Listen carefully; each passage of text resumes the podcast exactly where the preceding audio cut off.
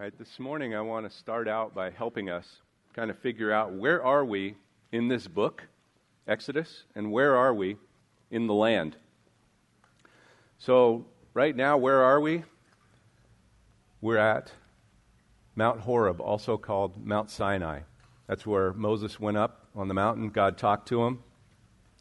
They had come out of Egypt. They're probably out now about 10, 11 months. They've been located in the same spot. They came from this beautiful, lush Nile Delta, lots of water, and now they're out in the middle of the desert. And God brought them out there on purpose. So they're out near Mount Horeb in the desert. That's where we are geographically. Now, where are we in regard to the whole book? There's 40 chapters in this book. Where are we? Well, we're kind of in between all of the Exodus, coming out of Egypt, coming to Mount Sinai, God giving them the law, telling them how to build the tabernacle. Then you have chapters 32 through 34. And then afterwards, eventually they're going to build the tabernacle. But what happened in the episode last week? Then the Lord sent a plague on the people because they made the calf the one that Aaron made. So the dust is settling after whatever this plague was. We're not really sure what this plague was. We don't know how many people died. We don't know exactly what, what happened to the people. We just know that this happened, and it happened because they rejected God and they chose idols instead. While he was up with Moses on the mountain giving him the Ten Commandments, talking to him, Moses comes down, chucks the Ten Commandments, breaks them, and then a bunch of people are killed and then the dust settles, there's some kind of plague, and here we are in the desert. But the one thing we do know is why this happened. Because they made a calf, the one that Aaron made. Isn't it interesting that he would say it that way? So, who made the calf? They both did. I think God is, uh, through Moses, telling us they both have equal blame in this. They both chose to reject me as God and worship me, and instead made this idol with gold. And by the way, if you remember back in the story, God blessed the people, and they were able to talk to their neighbors and say, Hey, could you give me all your gold? And the people gave them gold, and they took it out of the land. What were they supposed to use that gold for? Probably to build God's tabernacle. And here they used it instead to build an idol. So we're starting off bad as we leave chapter 32 and we enter chapter 33. And that's where we're going to pick up this morning. God is talking with Moses. I'm not sure if he's in the tent, which you're going to learn about in a minute, or if he's still up on the mountain. It's a little bit vague, but he's talking to, to Moses, and we pick up the story there, and this is what God says. The Lord said to Moses, Depart, go up from here you and the people whom you have brought up out of the land of Egypt to the land which I swore to Abraham, Isaac, and Jacob, saying, To your offspring I will give it. I will send an angel before you. I will drive out the Canaanites, the Amorites, the Hittites, the Perizzites, the Hivites, and the Jebusites. Go up to the land flowing with milk and honey, but I will not go up among you, lest I consume you on the way, for you are a stiff necked people. So we see from this, God is very offended by Israel's sin with the golden calf to the point where his presence with them is now jeopardized. Matter of fact, he might even kill them. So God is going to withdraw from them, but he's keeping his promise. I'll send you up there. I'm going to send an angel, but I'm withdrawing. It reminds me kind of in a, a similar way, only God's threat here is very real, but it reminds me of when people go camping sometimes and they have their kids and their kids are going crazy, and then the dad says, If you don't stop it, I'm going to turn this car around right now. We're going to go back home. Only he doesn't really mean it. But in this case, God is making a way stronger threat, and he means it. They might be going off to the promised land without God in the midst of them.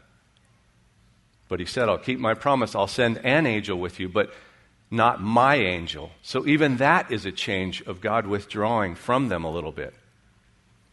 The place where God had shown his presence on the mountain, now they're going to leave without him with them. Now, if you think about it for a second, Every promise up to this point in the book is in jeopardy. The whole tabernacle. The whole point of the tabernacle was that God would dwell in the midst of his people and go with them everywhere that they went on this journey. And now he's saying, I'm not even going to go with you. So you're like, well, well, wait a second. What about the tabernacle? I mean, Exodus 25 8 says that, Let them make me a sanctuary that I may dwell in their midst. This, is, this would be terrifying news. So, what do we read next? The people respond. When they heard this disastrous word, they mourned, and no one put on his ornaments. For the Lord had said to Moses, Say to the people of Israel, You are a stiff necked people. If for a single moment I should go up among you, I would consume you. So now take off your ornaments, that I may know what to do with you. Therefore, the people of Israel stripped themselves of their ornaments from Mount Horeb onward. Disastrous word. This sort of reminds me of back when I got cancer, which was the news in itself was tough to take. But then the nurse and the doctor come in and start explaining to me what radiation does to your neck. It's one of the most painful places to get radiation. Your saliva is going to stop working. Your taste buds are going to stop working. You won't even be able to swallow. It's going to be so painful. It's going to be like swallowing shards of glass and razor blades all at the same time. And so you won't be able to eat. And so what we're going to do is put a tube in your stomach. And I was like, what? Wait a minute, wait a minute. Isn't there another way? Uh, I, I, don't want a tube in my stomach. That scared me to death. Can't, I, I'm a pretty tough guy. I think I can handle it. Maybe they said they've seen one person be able to eat enough food to, to get enough calorie intake while having this kind of radiation. So I was like, oh, okay, all right, I'll get the tube. All of that news was devastating enough. Now imagine if my wife leans over to me and says, Hey, I just want you to know I'm going to be moving out while this is going on, and I'm going to stay somewhere else. But don't worry, I'm going to hire a nurse for you. That would be devastating on top of everything I already had. And again, that's just a tiny comparison to the devastation that these people must have been feeling and Moses. You drug us out of Egypt. I mean, you did all these amazing, miraculous things. You got us out of Egypt. We're in the middle of the desert now, and we still have 250 miles to go. And now you're telling us you're on your own, but I'll send my angel ahead to make sure you can get through the peoples? That would be really scary. Super fearful time for them. So Israel does what they should do, and they mourn. And it seems like it's, it's a true kind of repentance, at least at this point. They don't want to go without the presence of God, so they take off their ornaments. And there's a, just a sliver of hope in there when you hear God say, So that I might know what to do with you. Like he hasn't made up his mind yet that he's going to consume them, but he, he, he actually is going to destroy people that he goes into, you know, the lands they're going into, but he actually says, I might destroy you if I should go with you. So he's being very compassionate and saying, I need to just pull away from you guys for a little while. And if we think God might not do something like that, all we have to do is just go back into Genesis and remember what happened to all of the people in Noah's time. This is not just some scary word that God's trying to say to them that has no reality to it. So they take off the ornaments, and it says they kept them off from this place onward. So they traveled in mourning, realizing, hey, we better take this seriously. We're in big trouble if God decides not to go with us. So, what's the result of all of this breach of the covenant? What's going to happen now? The tabernacle's in jeopardy. God's presence might not go with us. He might just consume us all if we head up from here what's going to happen. Very interesting little kind of side note right in the middle of this text called tent talks. Kind of a new way of communicating with God. Exodus 33, 7 through 11 says Now Moses used to take the tent and pitch it outside the camp, far off from the camp. and he called it the tent of meeting. And everyone who sought the Lord would go out to the tent of meeting, which was outside the camp. Notice the repetition. Whenever Moses went out to the tent, all the people would rise up, and each would stand at the door of his tent and watch Moses until he had gone into the tent.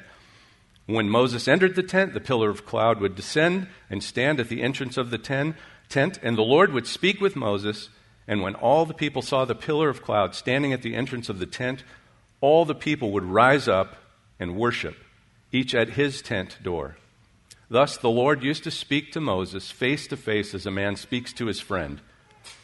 When Moses turned again into the camp, his assistant Joshua, the son of Nun, a young man, would not depart from the tent.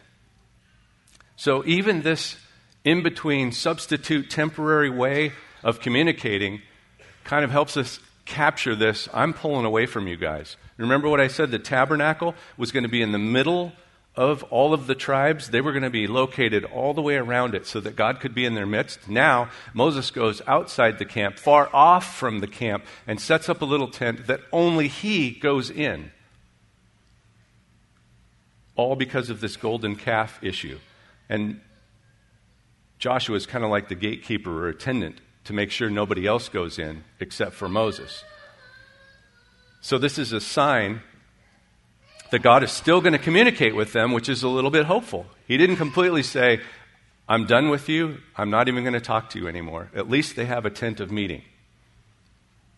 And why this tent? It's kind of interesting, this little tiny tent. It's an intimate, relational kind of place where people have conversations. Matter of fact, he said they speak kind of like face to face. So you see kind of a, a relational aspect to God in this fact that he says, Bring this tent out, and I'll come down and I'll have conversation with you. Now, anybody could still go out to this tent. He told us that. So people could still inquire of the Lord to hear from him, but they couldn't go in the tent. But they could go out there and maybe say to Joshua, Hey, could you ask Moses to ask this question of God? And so they could at least seek the Lord to some degree, but they weren't the ones that actually got to go in the tent, only Moses. They had to worship from afar.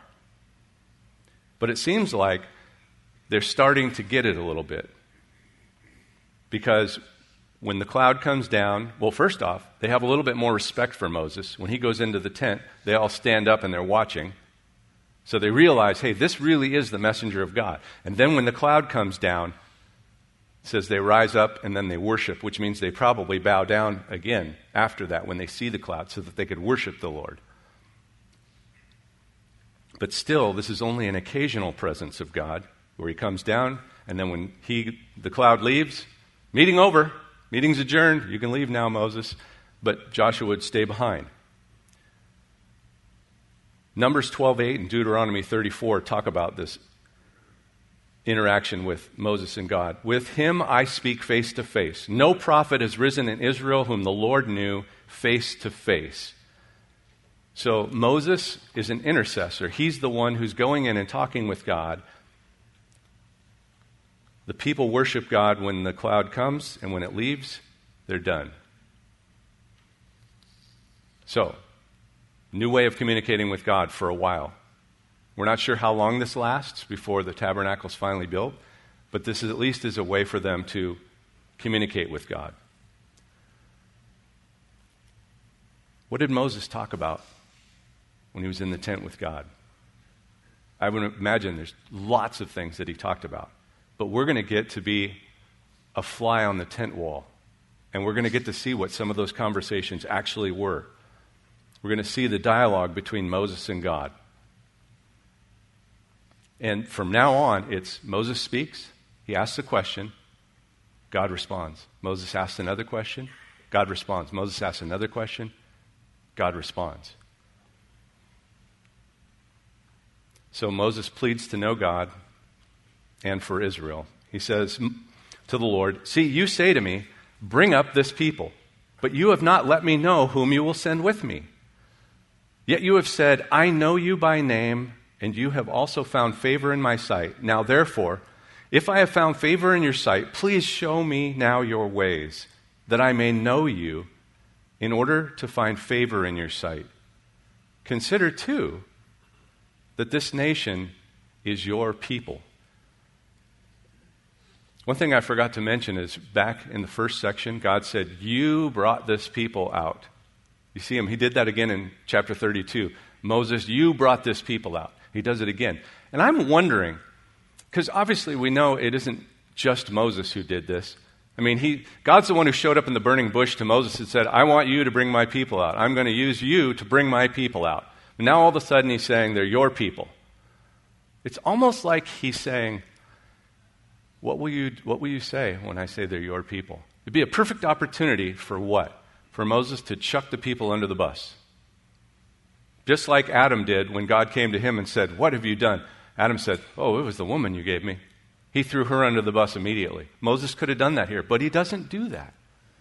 And that's one of the things I want us to see as we go through this is the growth of Moses from the burning bush to this chapter. Because here he says, Lord, you've not let me know who you're going to send up with me. And if I've found favor in your sight, show me your ways. So he doesn't just say, please tell me you're going to come with us. He actually says, I want to know you in deeper, greater ways. It's interesting, though, that this time Moses is doing most of the talking. So there's this dialogue going back and forth. If you think back to the burning bush, Moses was trying to get out of going to Egypt. Now he's saying, Lord, aren't you going to send yourself? Aren't you going to go with us? And remember, this is about a 250 mile journey, not the easiest route to get up to where the promised land was. And there's all kinds of different estimates about how many people we're talking about. I think it's easy for us to forget when we think of Moses and Israel that just a little small group of people. It's like a million and a half people. That would be an enormous task to be the guy who's being called on to take all of these people through this unknown land. Well, who are these people? You know, all those ites that we have to go through their land and then we have to take over the promised land, all of Canaan? That would be terrifying. But Moses says, not just, God, I don't want to go alone, but show me your ways, that I might know you, so I can find favor in your sight. He wants even more of God. I mean, good grief, this guy's been on, talked to God the burning bush. He's been on the mountain with God. He's got talks in the tent. God talks to him on the top of the mountain. And he says, I want even more. I want you to show me your ways. It reminds me of an illustration of how you can know somebody from afar, or at least think you know them from afar, but then when you get to know them up close, you find out so much more about them. It's like a backstage, backstage pass. I don't know if you've ever gone to a concert and you, got, you paid a little extra to get a backstage pass, but one time Ryan and I went to a beautiful eulogy concert. We got a backstage pass, and there was only about seven of us and these three guys. And so we were sitting in chairs literally about this far from me and Malachi, and we were able to ask them any question we wanted. All of a sudden, these guys took on a whole new form. They were different than what I thought they were. They, I got to know them better because they were revealing themselves. They were talking about their families, they were talking about their churches that they were involved in. They talked about the way they served. They talked about all the rest of their life. I think that's a little bit of what Moses is saying here. He's like, God, I, I do want you to go with us, but show me your ways so I can know you. I want to know you deeper. I don't want just to have you floating along behind us or sending an angel before us. I want to know you. I want you to be with us too. And so, God responds to him My presence will go with you, and I will give you rest. You think, wow, that was fast. All Moses had to do was ask, and all of a sudden God's saying, Okay, I decided I'm not going to stay away and be withdrawn, and I'm going to go with you. And on top of that, I'm going to give you rest. Can you imagine the, the anxiety and the struggle there would be thinking, I've got to take this people all the way up and into the promised land by myself? God's presence isn't going to be with me. But then all of a sudden he says, My presence is going to be with you and I'm going to give you rest. So he's going to comfort him, he's going to quiet his heart, he's going to calm him. and he's going to take him all the way to the promised land, which is what he said he would do. And you think, all right, end of story, right? Moses should be happy and satisfied with that. But that's not what he says. Next thing Moses says is, If your presence will not go with me, do not bring us up from here. For how shall it be known that I have found favor in your sight, I and your people? Is it not your going with us, so that we are distinct, I and your people, from every other people on the face of the earth? So it's like he asks them again, please don't go up. Don't send us up without going with us. We don't want to be alone in this. And then he says, I and your people. So Moses is, is trying to include the Israelites with him in this whole thing. So again, another opportunity, he could have just left them out, thrown them under the bus, but he doesn't. He includes them. Because he wants to honor and glorify God, and he knows this, this time it's slightly different. He says, If you don't go with us, we're just like every other person on the face of the earth. There's nothing special about us if you don't go with us, God. The promised land, yeah, land flowing with milk and honey, it sounds incredible, sounds wonderful, but not if you don't go with us, God. We want you to be there. Again, it's interesting. In Exodus 3, Moses is trying to get out of going into Egypt to bring out the people. And now he's having a conversation with God saying, and God's trying to get out of going with the people, and he's saying, No, Lord, you can't do that. Just think of what that will mean for your name and your glory. You've got to come with us because you're the only thing that makes us distinct from every other person on the face of the earth. Again, here's just a, a simple illustration of this. Imagine if I said to my wife, Hey, Tyler, I bought a huge house that's three times bigger than the one we have. I've furnished it with all the things you love, but I didn't decorate it because I know you like to decorate. I bought you a new car, and I've invested our money so well that i am able to increase our bank account fourfold. And the house is in Seattle, but I'm not going to go with you.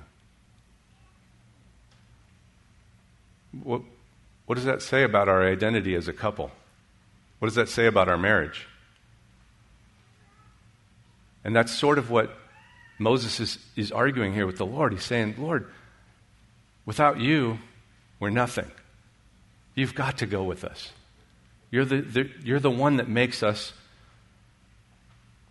beautiful to the nations around us. It's not something in us, it's because you are with us. So you've got to come with us. And again, he includes the people with him. Here's the growth from a guy who didn't even want to go say something to Pharaoh to a guy who says, Lord, it's all about you. If you don't come, I don't want to go. So, what do you think the Lord said in response? What do you expect from the Lord? And the Lord said to Moses, The very thing that you have spoken, I will do.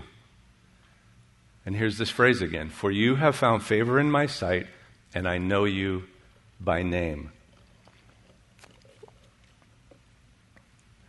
Moses appeals to God in the very beginning because, God, you said you know my name, and I found favor in your sight. And so Moses reflects back on that and says, This is what you said, God. So if you really believe that, if that's really true, if I really believe that, Lord, based on that, will you go with us? And then God says, Yep, I will. What's interesting about saying, I know you by name and you found favor in my sight means that God was pleased with Moses. And there's a very intimate relationship with someone when you say, I know you by name. And we know that Moses pleased him because Moses obeyed God. Maybe not perfectly, but he did obey God. And so this is the second time God affirms and reassures Moses relax. I'm going to go with you. There's a second thing I want us to kind of pick up out of this text. And I'm hoping you're seeing it on your own. But if not, I'll keep pointing it out. What do you expect God to be like? I think every one of us has a faulty view of who we think God is. And this text, he certainly doesn't answer in ways that I think he would. Maybe in the beginning, but not the rest of this chapter. He is just gracious and loving, and he responds in unexpected ways. And we see that all along. Here's another reference to this whole kind of relationship thing.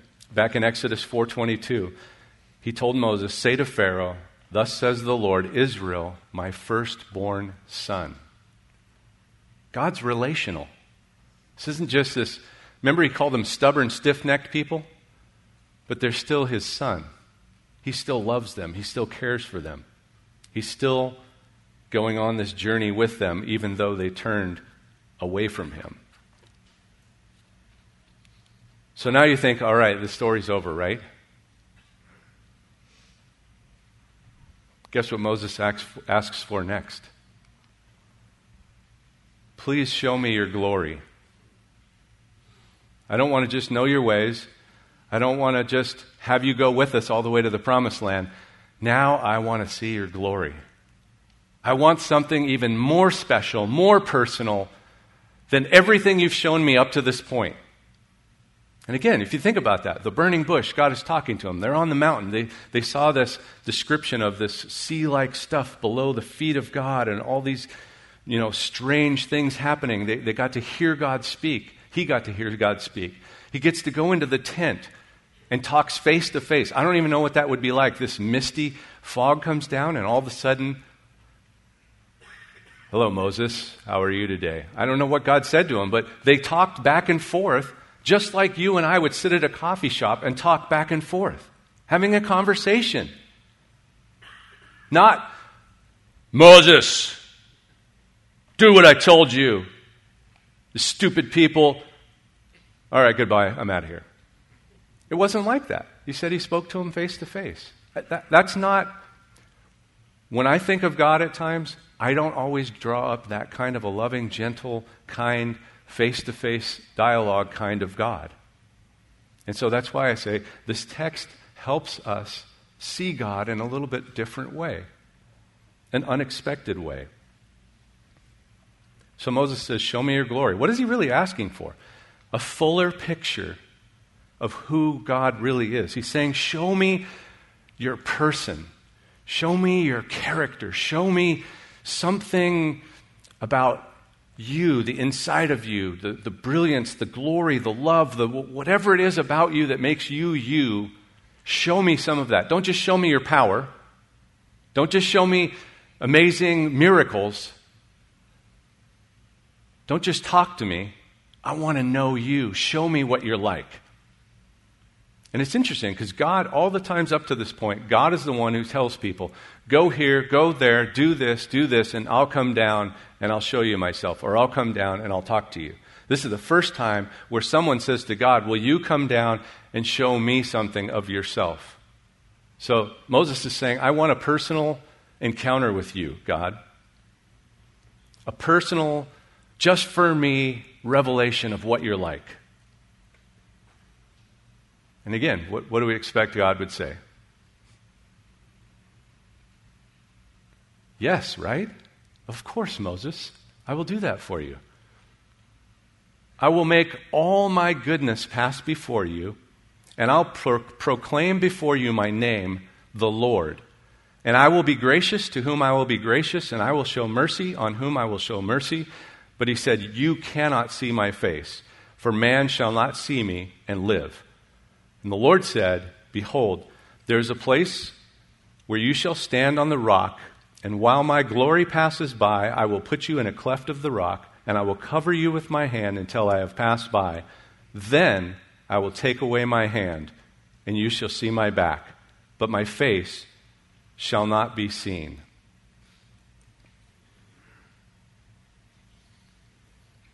And I think it cut off part of our text there.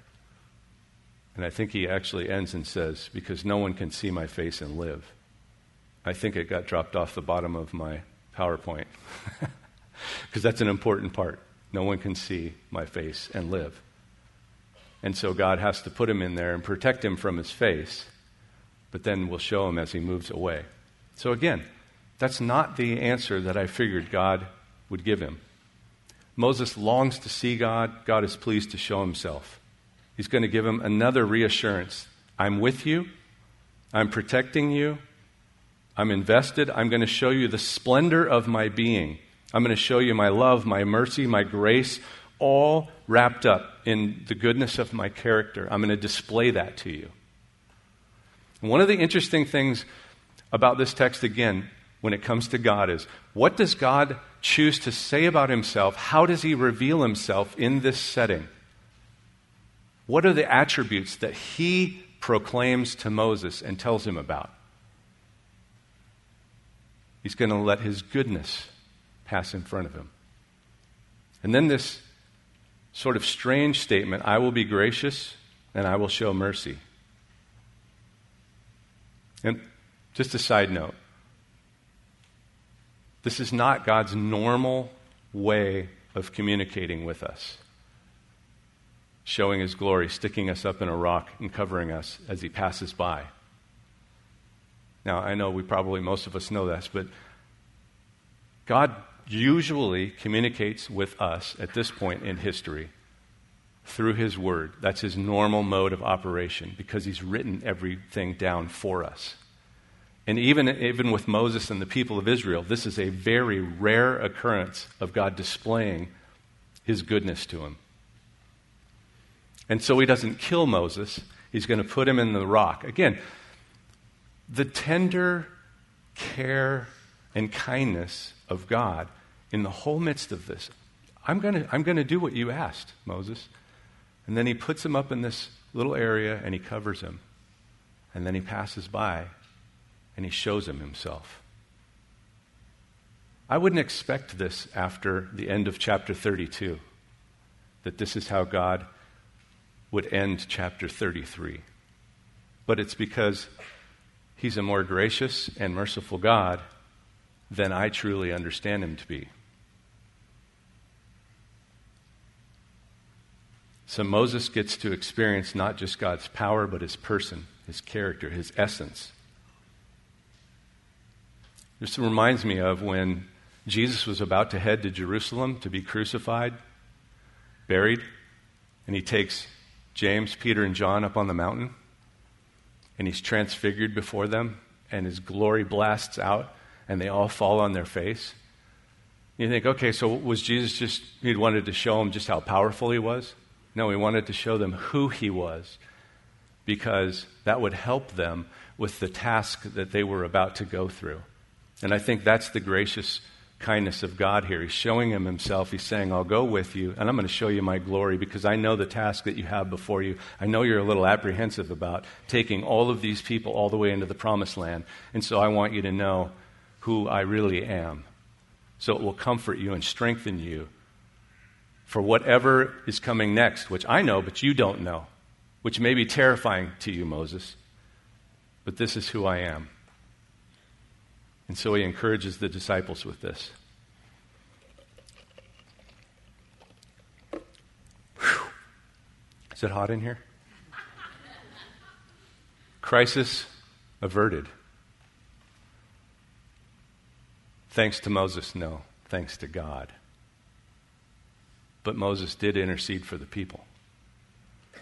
God's presence is going to go with the people. And Moses knows that God is with him and for him, and he's going to help him with everything he needs to accomplish what God is asking of him. what about us? Do we need something similar to what Moses needs? Are there things that, that are happening in your life right now, trials, challenges, things God is asking you to do that seem terrifying to you? Maybe you're sitting here this morning and you've maybe not had a golden calf moment, but you've had some other kind of sin moment last week or last month, and it's still plaguing you. And you're struggling with that. What does God want you to know about Himself? Well, there's five themes And I could have picked a whole bunch more, but there's just five themes that are in the book of Exodus that launch into the New Testament and are even expanded in the New Testament. I want us to take a look at those, just to take this passage and apply it to our lives. The first one is pursuing idols damages intimacy with God. James 4 4 says, You adulterous people, do you not know that friendship with the world is enmity with God? Do you see the damage that sin can do? Do you take it lightly? Or when you realize the damage that it's done and you realize your sin, do you take off the ornaments, so to speak? Do you humble yourself? Do you mourn like the Israelites did? So that you can get rid of whatever it is to have a closer relationship with God, that you can ask Him to forgive you, that you can turn to Him from whatever that thing is.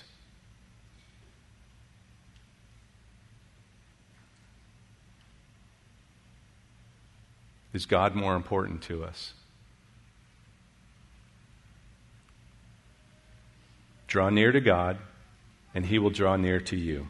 Cleanse your hands, you sinners, and purify your hearts, you double minded. Be wretched and mourn and weep. Let your laughter be turned to mourning and your joy to gloom. Humble yourselves before the Lord, and he will exalt you. I see words in there and attitudes in there like what the Israelites did when they took off their ornaments. That's the same kind of attitude that we should have when we sin when we turn from God and don't put Him as number one and first place in our life. When we recognize, man, there is distance between me and God. What's the second thing? What can we expect when we sin and repent? Again, the unexpectedness of what God was like and His tender care and His mercy and grace in the Old Testament, in this story of Exodus 33. What can we expect of Him in the New Testament? In him we have redemption through his blood, the forgiveness of our sins according to the riches of his grace. Not judgment, but forgiveness when we humble ourselves and we ask the Lord to forgive us. Our Heavenly Father knows we need forgiveness, and He bestows grace and mercy on us. Takeaway number three we are the tent of meeting. Whatever is going on in your life today, whatever God is asking you to do, you're not alone. And you have 24 7 access to God.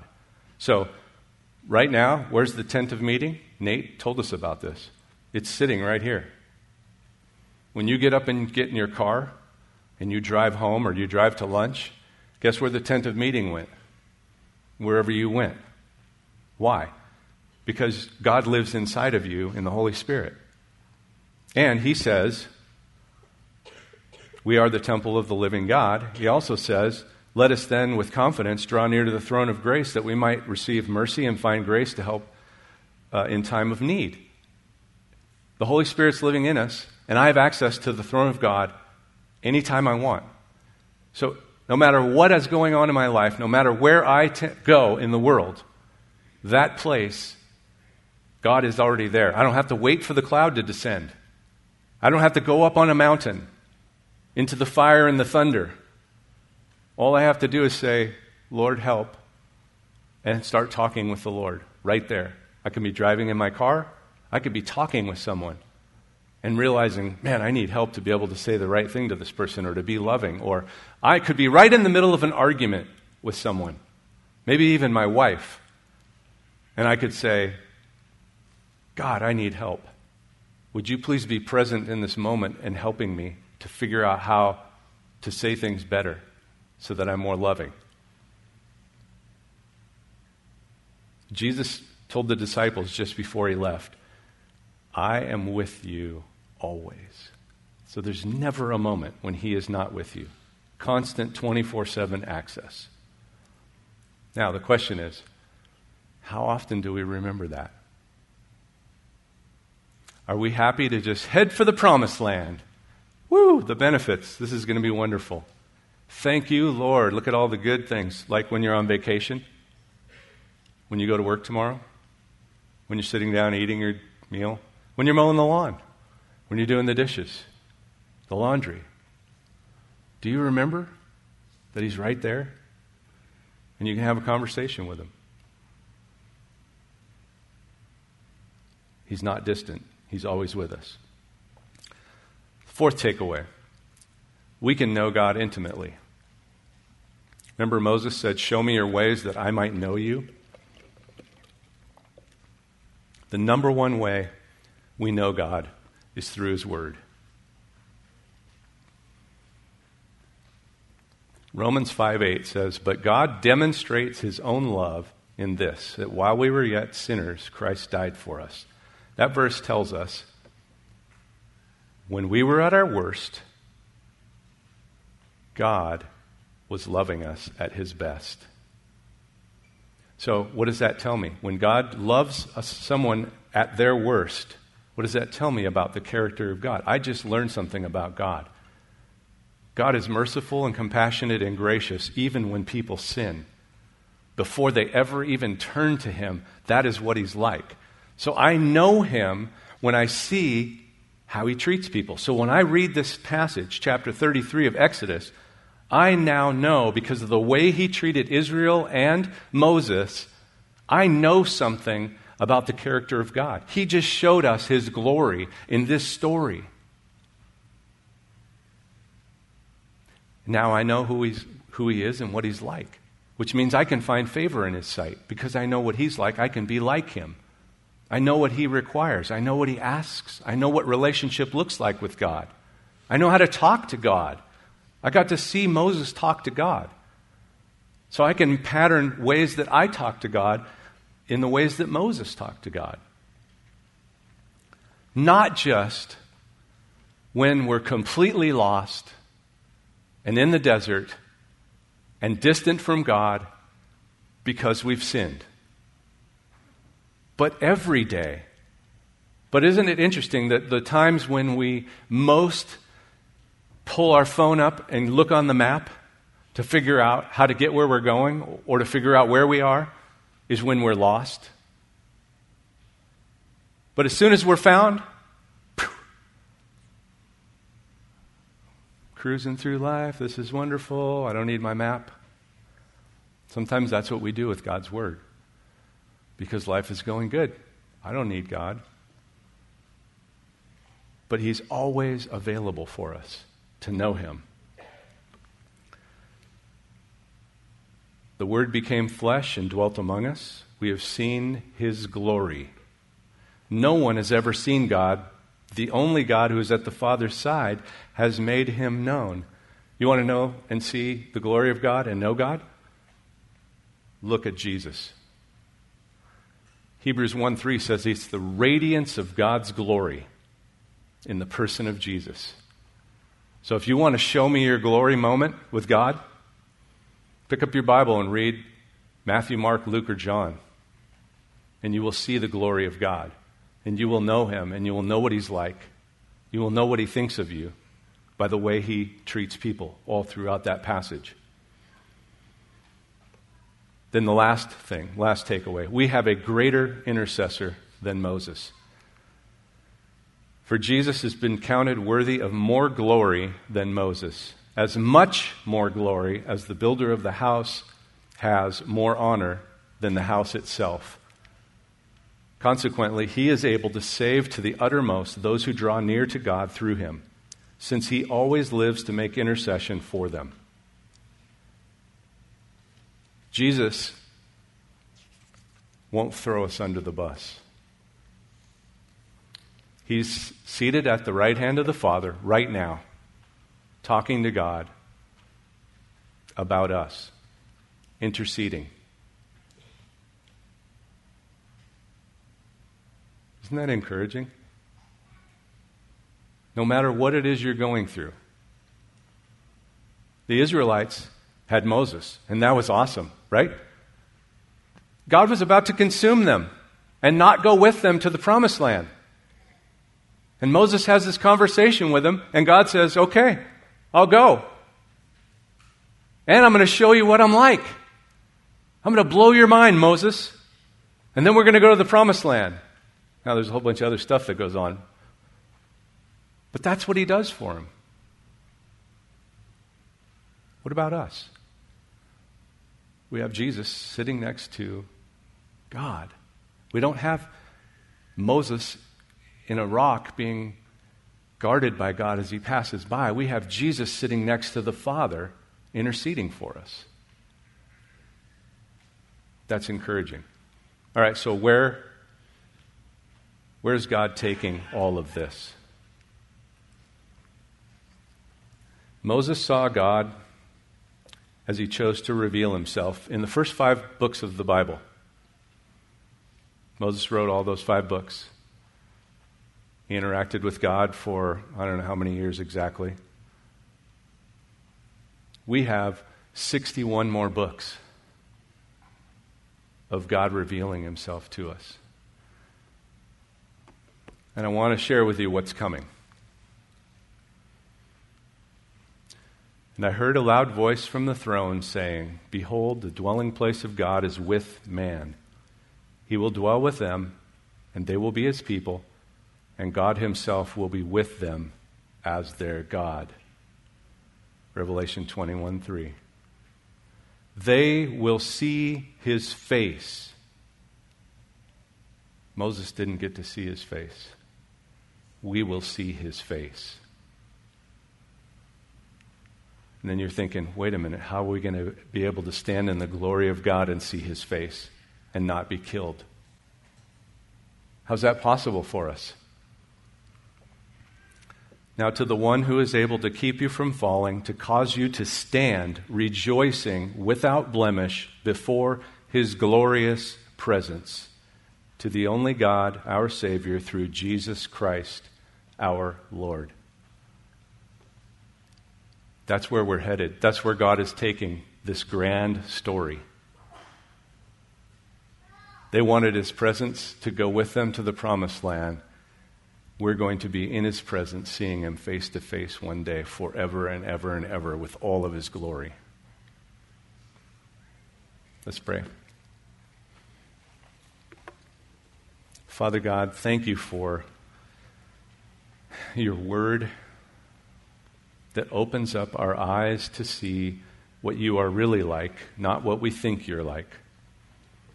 And that you are a God who is pleased to reveal yourself to us. You are a God who is gracious and merciful and kind. We thank you that one day we will get to stand in your presence and see your glory face to face because of your Son, Jesus Christ, and what he's done for us. Lord, help us to want to know you more,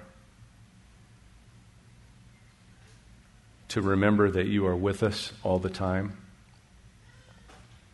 We thank you that you are with us this morning, and we give you praise in Jesus' name. Amen.